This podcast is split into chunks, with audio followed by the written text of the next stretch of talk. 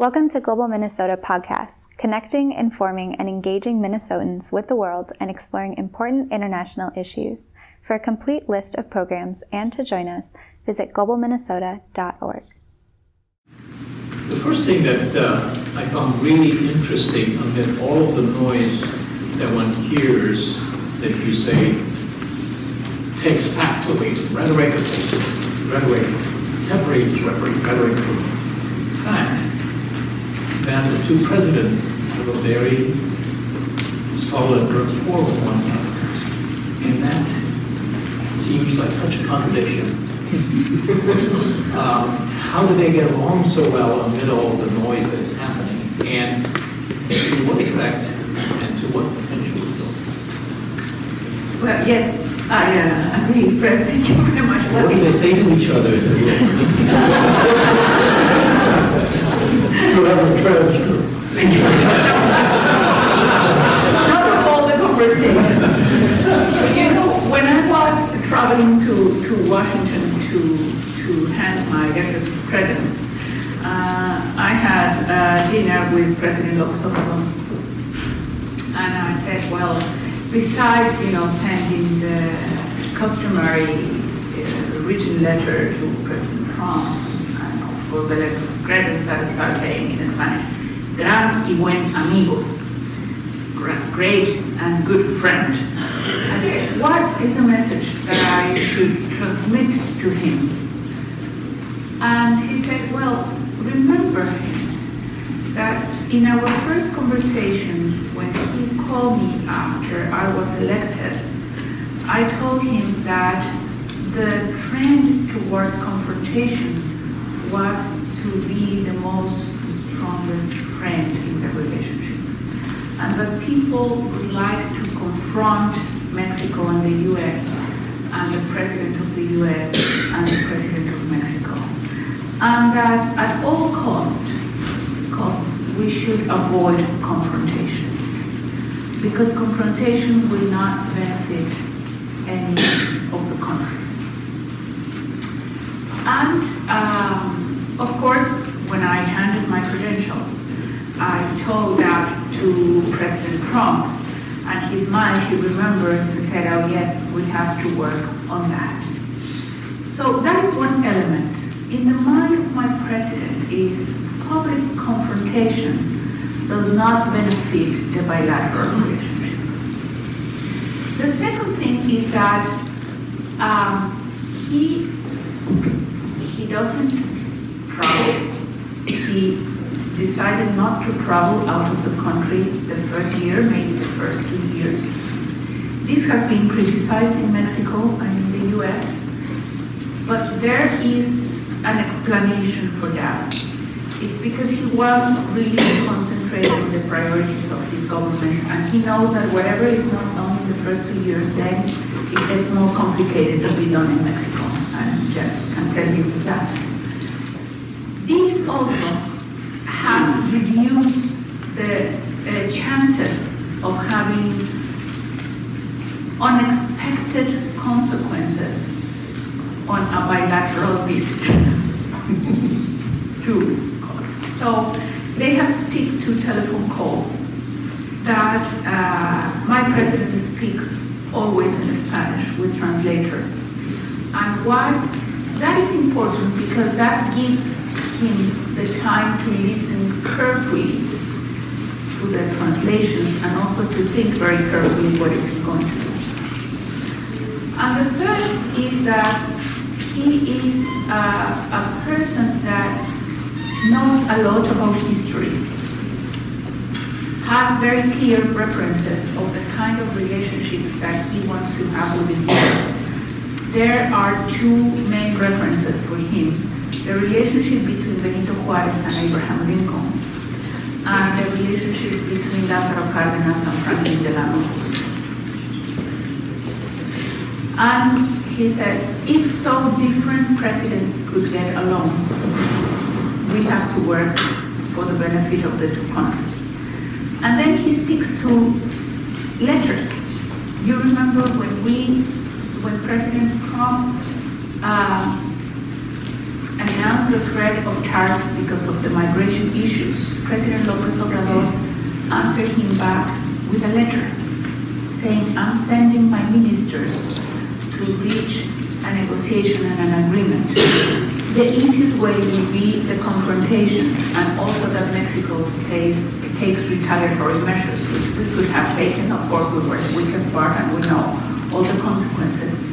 But he, he wrote two things very important, that in the conversations on migration, Mexico was hoping, and he was himself hoping, that the U.S. will keep close to the words that are inscribed in the Statue of Liberty. And second, that if we engage in retaliation and confrontation, will we will end both blind and toothless. The words in Spanish are tuertos, not totally blind, the only one. I, that is a tuerto. and, and chimuelos. Chimuelos is not totally without two teeth, but only with some foresight. So he wrote, if we engage in these confrontations, we will all end blind and toothless. And we hope that the U.S. will honor the words of the Statue of Liberty. And why is this important? Because you have this in, in writing. And that is the position of the ways in which we negotiated. And so I think that, that explains why they have a lot, eh, get along well. You put things in writing, you avoid confrontation, you believe you have examples to follow on the relationship. Are we essentially talking about the respective domestic political scene functioning pretty independently of this thriving, now number one trade relationship between these two countries? I'd like Ambassador Davidow now to address that. I mean, is business as usual continue amid, you know, what some would call the noise that happens that's, as you say, is bound to escalate between now and next November?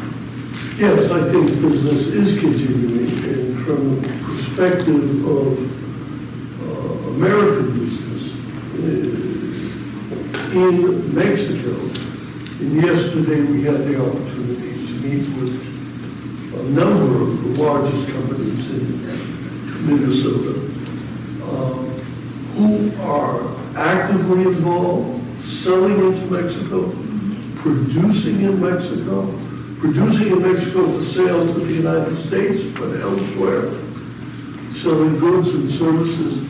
Things are moving well. And these countries are by and large thinking of expansion. The other side is the number of Mexican companies that have set up shop in Minnesota and are buying goods here, we're actually doing canning of products here, what have you. So, yes, one of the interesting things of the last 25 years, since NAFTA came into force, is that the nature of the trade relationship has solidified in many ways. It's not rock hard concrete, and it can be disrupted. But on a day-to-day basis, and Ambassador Bárcena has given us some of the figures of what, a million people a day cross the border, 50,000 trucks a day cross the border, a million and a half dollars a minute, or, or, these these are figures that are beyond my limited capacity. But, uh, things are moving well, but they could be much better. And, and is the, is the rhetoric, the very heated rhetoric that's escalating now about migration, is that, is that in any way, and how specifically is it affecting? I think it affects in the sense that, uh, yeah, I said that there are American companies that are thinking of expanding in Mexico. I also need, in my current position as business consultant, American and other national companies of other uh, nations, which if they are not already in Mexico, are hesitant, more hesitant than they would have been a few years ago because of the rhetoric on both sides, the threats of tariffs, the, just the, the, the loading, the, the, the making force of the way, uh, particularly the United States refers to Mexico. So while I say things are going well, uh, I do think there are limitations, especially on the part of people who have not yet participated in Mexico as they think of building it. Uh, I- I agree. I think one element I would like to underline of why things are still going on is that since integration has become so, especially the last 25 years, there is a lot of interaction, uh, company to company, but also between local authorities. So, for example, the interaction with the state of California, the government of California, with Texas and the state of Texas, it's something that it, it has its own dynamics. And sometimes, uh, a lot of things that are important just get to the State Department and, and the Ministry of Foreign Affairs at in Mexico at the last moment. One example, it, the, the secretary, the new Secretary of State of Texas was in DC last week and now she's in. And you know, she had two worries, which you would know, how do you negotiate this? One is, when are you going to appoint the new consul general in San Antonio? We need to have all the consulates filled with, with appointees, which is something very, normally this would go to the Department of State, and it is the State Secretary of Texas. Second is, oh, we need to, we are building a new highway in Houston, so we need, we are going to expropriate the consulate in Houston, but we are negotiating for a new uh, building. So how do we deal with these issues? So uh, normally this would be done through the foreign ministries. Now it's more and more also the state authorities getting involved in this. In the case of California, with the Tijuana. So that also brings another dynamic to the relationship because the, the authorities, the local authorities are progressing quite a lot. So it's a little bit more difficult to disrupt that cooperation. So that is one key, key element, the action of the local authorities and the action of the business, uh, business to business. But what I agree and what is the most important message maybe from here is what Ambassador Davidow said. I mean, the ratification of USMCA may bring additional benefits of what we had already had. But the non-ratification of USMCA and the eventual withdrawal from NAFTA total catastrophe. Not only economically speaking, but all this building of the trust that we have been doing in the last years between Mexico and the US will collapse. And if, if it is not ratified, the USMCA, if there is a withdrawal from NAFTA, and then there is this rhetoric on, on, on the two countries, the trust will collapse, and I cannot even imagine the dire consequences that we could have. You know, it's interesting, you mentioned Michigan during your talk, uh, Ambassador, you talked about Michigan being a loser in the eyes of Representative Debbie Dingell. Uh, Some sectors of Michigan. Exactly, on the whole, um, Michigan has this large trading relationship. At trench level, among people, especially being pressed by politicians, I mean, Michigan turned from blue to red in the last election. It's very, very critical, and I just wonder if both of you could give us briefly some insight into what the holdup is. Is it- Is it a plainly political way? What's the holdup in extending something that in Grosstone seems to be everyone's interest, and that is the renewal of this trading relationship? What specifically are the sticking points?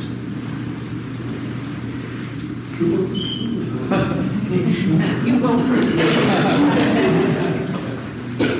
There are some specific specific issues that are of concern to uh, important groups in the United States. One is labor relations in Mexico, and the other is environmental protection in Mexico. And will the new NAFTA provide more protection to Mexican laborers uh, than the old NAFTA is perceived to have done? Similarly, on the environment. I think those are the two big issues.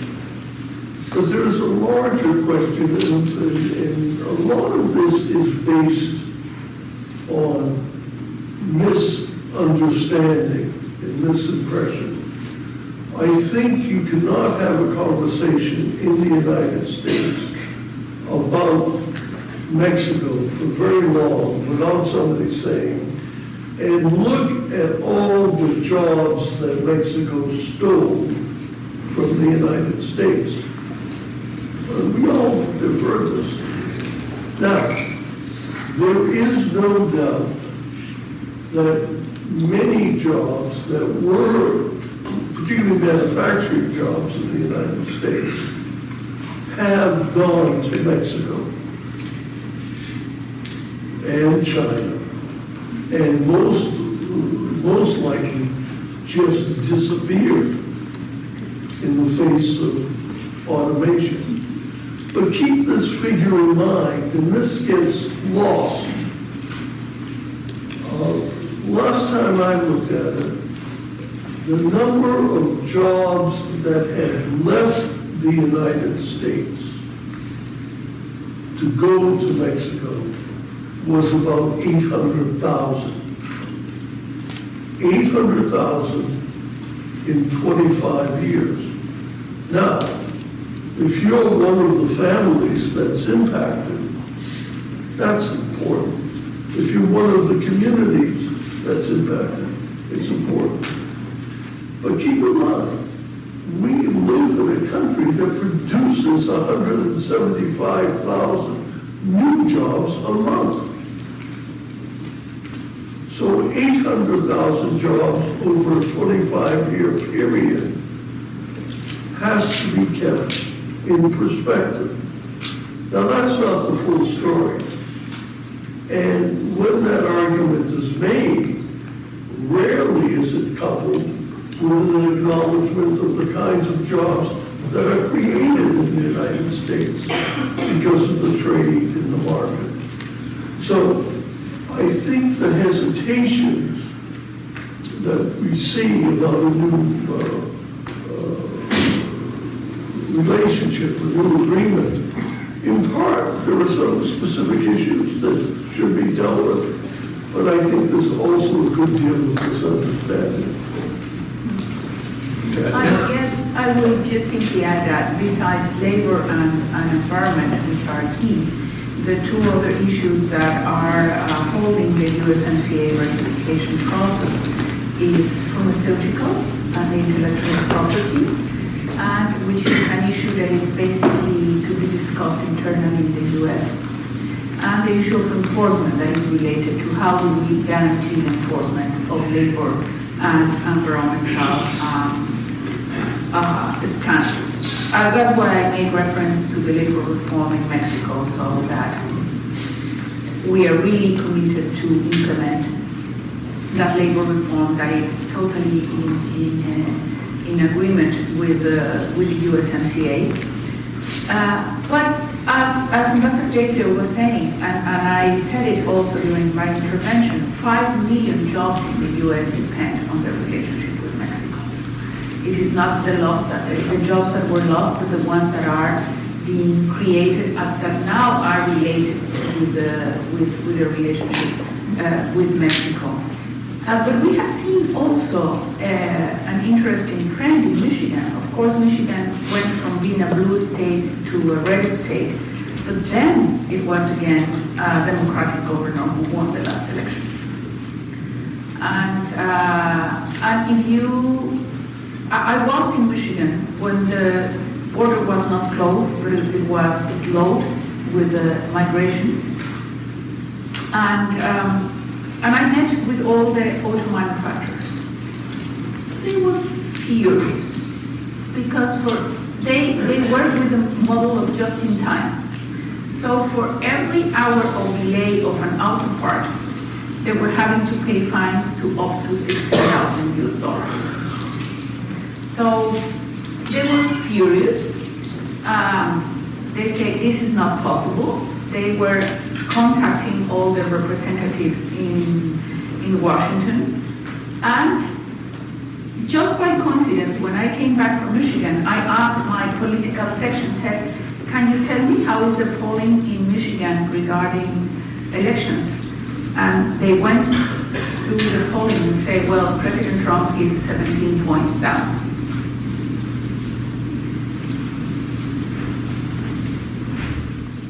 We'll just have to see, I guess. Well, that was at that moment, and I understand perfectly well that polls are the photography of They are the a snapshot of the moment, yes.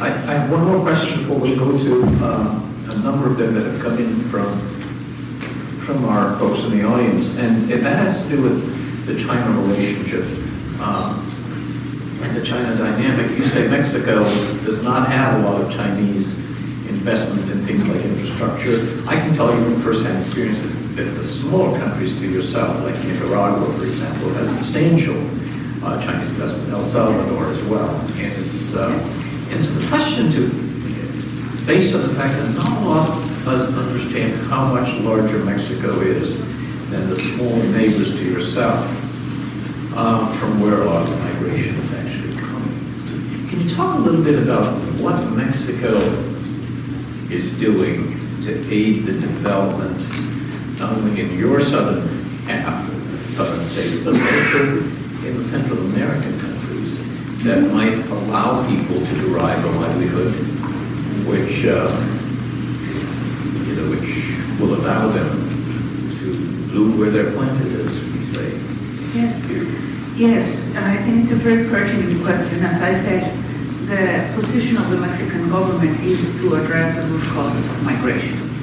Uh, the root causes of migration are directly linked to the sustainable development of those Central American countries. So for, for Mexico has some very limited capabilities for uh, aid, but with that limited capabilities, we have concentrated all our efforts in the Central America and the Caribbean. The Caribbean for climate change resilience, and in Central America, we have concentrated the effort in uh, capacity building, and particularly in a program called Mesoamerica Sin Hambre, Mesoamerica without hunger so Middle America without hunger. So we have been in- investing and project, uh, doing a lot of projects that are concentrated in the rural areas.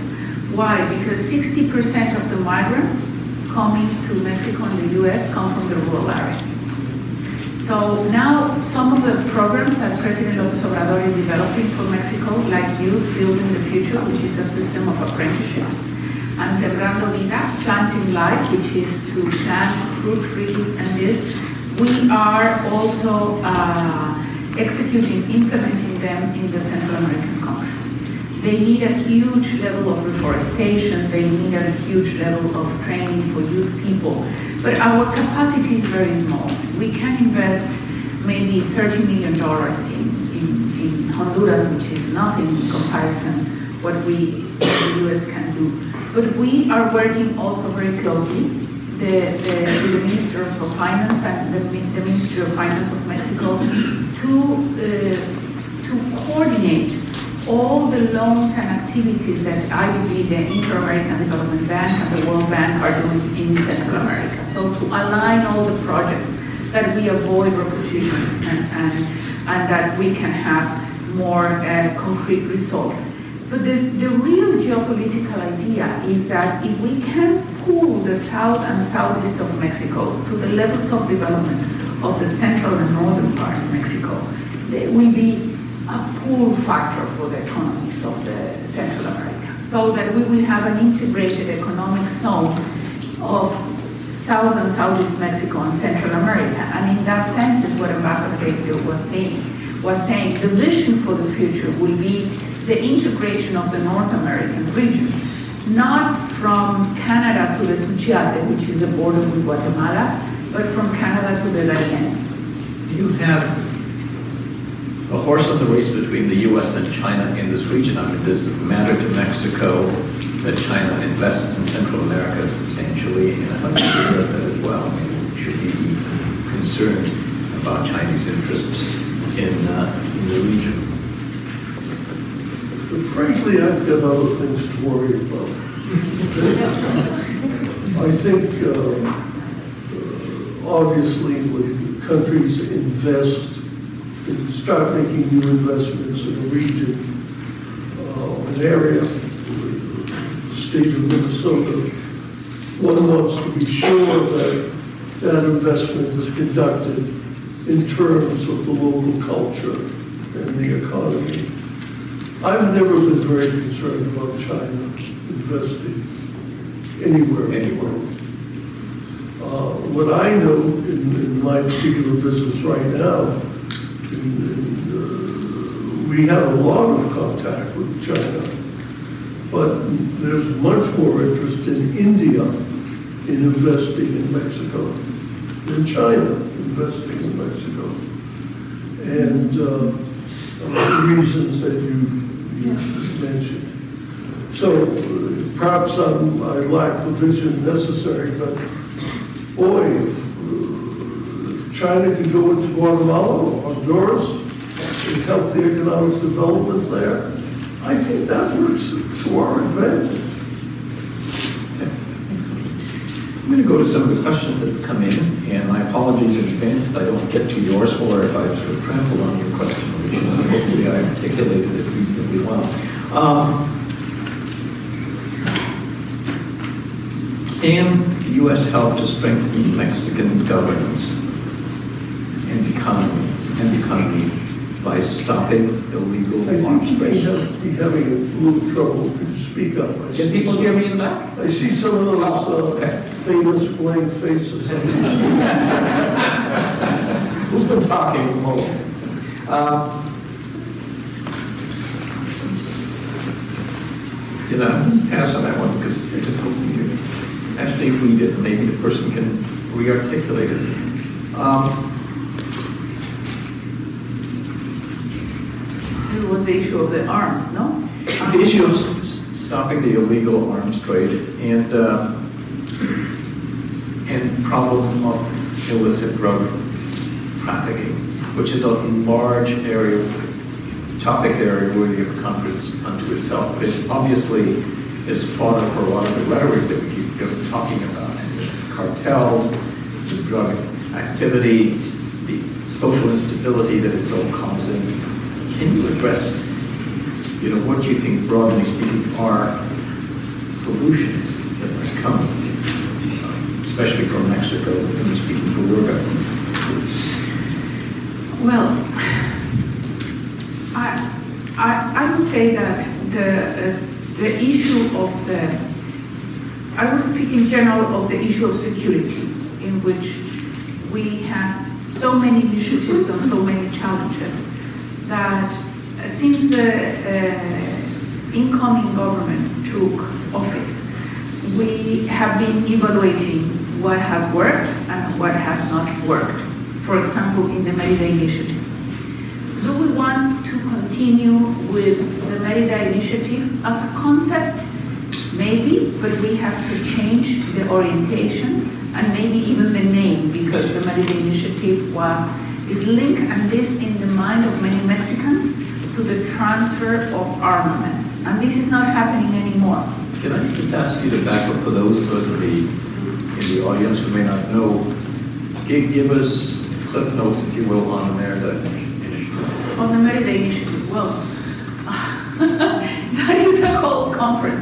Well, the Merida Initiative is, is an initiative of, in which the US was uh, transferring, let's say, helicopters at the beginning, and then basically some resources and some capacity building and training to address some of the uh, needs uh, of Mexico fighting drug and organized crime. And it was always conceived as a complement to the national efforts of Mexico. So uh, this is basically the Merida Initiative. The thing is that in, in the mind of many Mexicans, the Merida Initiative is stuck to their minds as just the transfer of helicopters for, for the army to fight against uh, drugs. This is not happening anymore in the last few years. It's more and more now, for example, one of the main elements now of the Merida Initiative is non-intrusive technology at the ports of entry, kind of scanners. Another one is the training of judges for the new uh, Mexican uh, justice system that is, is more similar now to the US justice system and uh, different from the previous one. So we are evaluating and said, okay, what is working on this Merida initiative and what is not working? And so we have been identifying that, for example, all the help that we have received from the US government to do the tracking of money laundering is something that we have to keep in the future. Uh, another thing is that we uh, want to keep the collaboration on non-intrusive technology, so to make ports of entry, particularly on customs, more flexible. Another area that we want to keep cooperation is in this help for the new uh, Mexican justice system. But we also want to have some help on this establishing uh, and establishment of the National Guard and more investment uh, and, and, to focus more on those areas in which organized crime is more rampant, particularly the areas in which there is poppy producing or this. So, uh, so we are, have been evaluating uh, Merida initiative. We have been evaluating another initiative that is called Order 21st. And we have been identifying what are the priorities for the immediate future cooperation and security. So, of course, on the US side, the issue of fentanyls and methamphetamines and chemical precursors, now it is much more important than what it used to be, for example, of the fight against marijuana. Why? Because marijuana has been legalized in many states in the US, and there is even some consideration in Mexico to, the, to legalize the medical use of marijuana. So marijuana is becoming less of a, less of a challenge, but fentanyl is coming more of a challenge. And in fentanyl, we have also the challenge of China because most of fentanyl and chemical precursors come from China. So we know that we have to work more in a trilateral on even four countries way, Canada, the US, Mexico, and China, to do all the tracking. So this is what we are doing now. And one area of main interest that Mexico has identified, and it's not a recent identification, but it goes back several years, is that as drugs come from Mexico to the US, and by the way, not all drugs are produced in Mexico because, as you know, cocaine is not produced in Mexico. We are more of a transit country. Uh, a lot of arms are coming illegally into Mexico. This is, of course, has different aspects of it, this illicit traffic. Our customs are not very, they are not very efficient, so we have to improve the efficiency of our uh, customs, but also the, the issue that in the US it's so easy to acquire arms without having any backgrounds, any registration. And now you even can acquire pieces of arms and then assemble them later. And so there is a very intense uh, illegal traffic of arms in Mexico. That it's uh, basically uh, it's one of the elements of what of the violence in Mexico of, of the organized crime. So we're trying to, to, to focus our, um, um, our activities on trying to stop these arms in five ports of entry. And we are already establishing a working group that is, uh, well, we, we had one, they, they are renovating their meetings monthly to see what is going on. So this is what we have been doing, let's say in a more general way, is evaluating where are we in security cooperation. We have now in Mexico the Assistant Secretary for INL, Kirsten Madison. So we're. Where are we? What in what areas we have been successful, in what areas the success has not been so great. So let's eliminate those areas Let's keep the areas in which we have been successful, and let's integrate new areas into this cooperation, taking into account the new priorities of the government of Mexico. I mean, from the Mexican point of view. I don't know if you want to say something. Running short on time, I'm sorry to say. Um, so maybe one more question. Um, and one that may be relevant to especially students on this campus. Can you talk a little bit about, you know, what happens to the fate of of DACA? Ah, I want to announce that yesterday the government of Mexico presented an amicus curiae to the Supreme Court. Did you, what did you say? We, we, we submitted an amicus curiae to the Oh, Supreme yes. Court uh, to argue why DACA and Rivers programs have to be maintained. Uh, We did it in one of the three cases that were considered before and that they are now consolidated in the Supreme Court. And basically, our arguments in, in favor of DACA Dreamers is first, the Mexican government has a constitutional obligation and an obligation by uh, being part of the uh, covenants on civil and political rights and human rights covenants to protect the Mexicans either in Mexico or abroad, to reduce their vulnerabilities. And if DACA is finished, the Mexican population that is covered by DACA Dreamers, which is approximately 800,000 people, they will be in a very vulnerable position. So that is why we are telling the Supreme Court that, in the opinion of the government of Mexico, DACA Dreamers should continue until there is another solution found for them. And that it should continue also not only because these people will be sent back into the shadows, but because it is the time to recognize all the contribution that these young people have made to the U.S. society, to the U.S. economy. And because uh, most of them have had, because of DACA, also working permits, so they are paying taxes, they are contributing to the society. Some of them have children that are U.S. citizens. Imagine if they are not protected anymore and they are sent back to Mexico, what would happen with these children would be the separation of families. You can see the whole statement of the Mexican government that was submitted yesterday to the U.S. Supreme Court uh, with all these arguments. But what also makes me very proud is that this uh, submission was made through uh, an office, uh, an attorney's office in Dallas, by two, by two female lawyers. One born in Mexico and naturalized U.S. citizen, and the other a Mexican American. So what best example of what Dreamers and DACA can bring to this and have brought to this country? That the defense of the DACA Dreamers on behalf of the Mexican government with amicus curiae is done by two young female lawyers that are really the embodiment of this new generation. So we are totally for the continuation of the DACA Dreamers programs. We are even supporting them to renew their processes, even financially, at the consulates. We have instructed all the consulates of Mexico to support them financially. And we hope that all these issue of DACA Dreamers will also be taken into account in this comprehensive immigration reform that is so sorely needed. I'm going to take one more minute and give you 30 seconds, Ambassador Davidow You essentially imply that this too shall pass and relationship between the United States and Mexico uh, will once again climb, um, unless I misunderstood. But if I did, 10 years from now, what might that look like? What might that look like? It will totally depend on the nature of our leadership in both countries.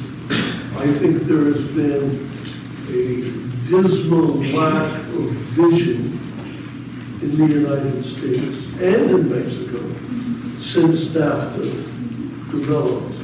We are just talking about DACA. DACA is a tragedy. It is a tragedy for the individuals involved and their families to live with such lack of assurance. But it's also a tragedy for what it says about the incapacity of the American government to get its job done. All polls indicate that upwards of 80% of Americans feel that DACA must be addressed and addressed in a meaningful way.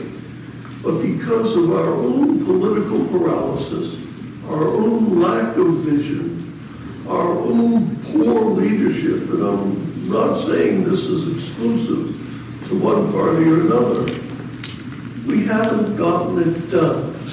Now, democracy is complicated, obviously, we all know that. But it does seem to me that we entered a period in our history in which we are making democracy even less effective and more complicated. And unless we turn ourselves around, I think the U.S.-Mexico relationship will be one of those casualties. I was hoping you were more optimistic. Unfortunately, are, are out of time. I uh, will urge you, if you, uh, we, we have a story that will be uh, screened outside during the break that actually will bring home, uh, we hope, because it did to the television audience, uh, one glimpse of how all of this plays out in real life, and in this case in Wisconsin, and in a place close to where you are native, in, uh, in Orizaba, in Mexico, and that is the very intimate relationship between the dairy industry in Minnesota and Wisconsin and its Mexican, mostly Mexican labor force, which is the majority of dairy workers in America's dairy land, by the way. And so I urge you to go out there and watch it, and uh, again, on behalf of, of this conference and the Untold Stories Project, uh, we have some propaganda over there. Thank you so much for your attention. Ambassadors, thank you so much.